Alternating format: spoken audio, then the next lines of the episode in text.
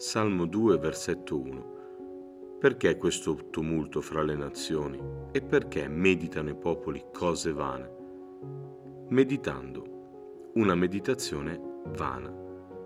La dichiarazione di questo versetto viene a indicare il pensiero che anima un gruppo di persone. Il salmista vuole portarci all'interno di questa storia per farci comprendere che queste persone saranno condotte per le loro convinzioni verso una scelta disapprovata da Dio.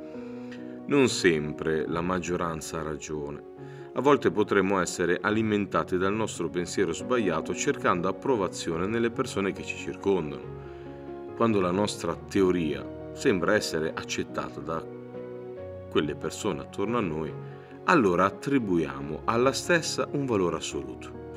Il brano preso in esame ci insegna che a volte le scelte comuni possono portare a errori pericolosi per noi, per gli altri e per l'esecuzione della volontà di Dio nella nostra vita.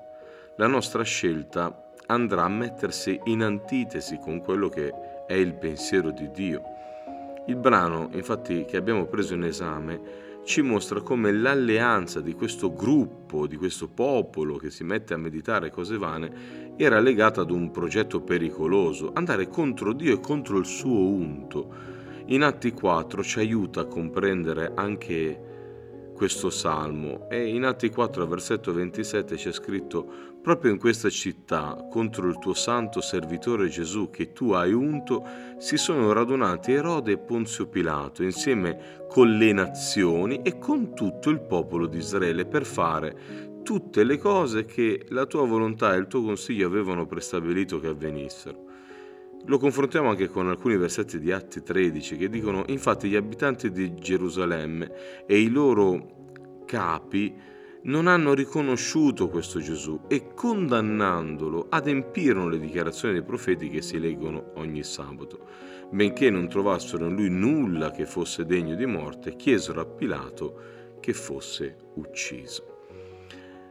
Quando si medita di fare del male, potremmo rischiare di attaccare, come avvenne per gli abitanti di Gerusalemme, di attaccare una persona che Dio ha scelto per il nostro bene e per la nostra crescita.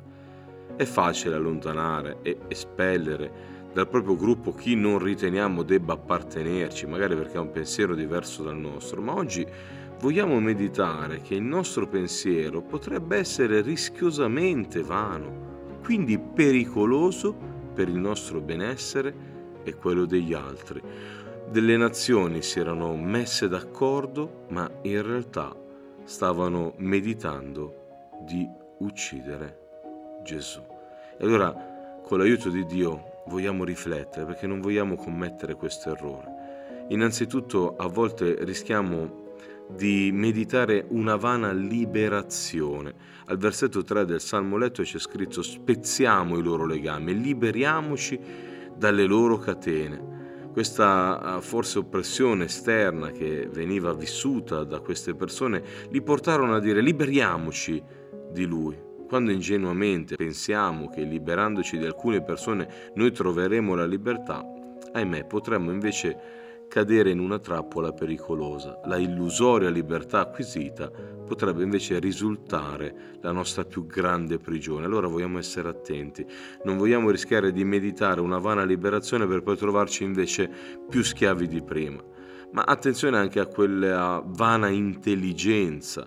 Al versetto 10 leggiamo di questo salmo preso in esame, Ora, o re, siate saggi, lasciatevi correggere il richiamo del salmista è riguardo a questi apparenti saggi che invece devono mettere in discussione le loro convinzioni per farsi correggere da Dio, che è il conoscitore della verità perfetta. Quante volte rischiamo di pensare di avere ragione e in nome di quella verità feriamo gli altri, facciamo del male, eliminiamo le persone che accanto a noi potrebbero essere gli unti del Signore. Non possiamo in nome della verità, fare guerre non benedette da Dio. Un altro rischio di una meditazione vana potrebbe essere anche un vano servizio. Al versetto 11 del Salmo preso in esame c'è scritto Servite il Signore con timore e gioite con tremore Il richiamo del salmista è per indicare al lettore che fino a quel momento non avevano servito il Signore.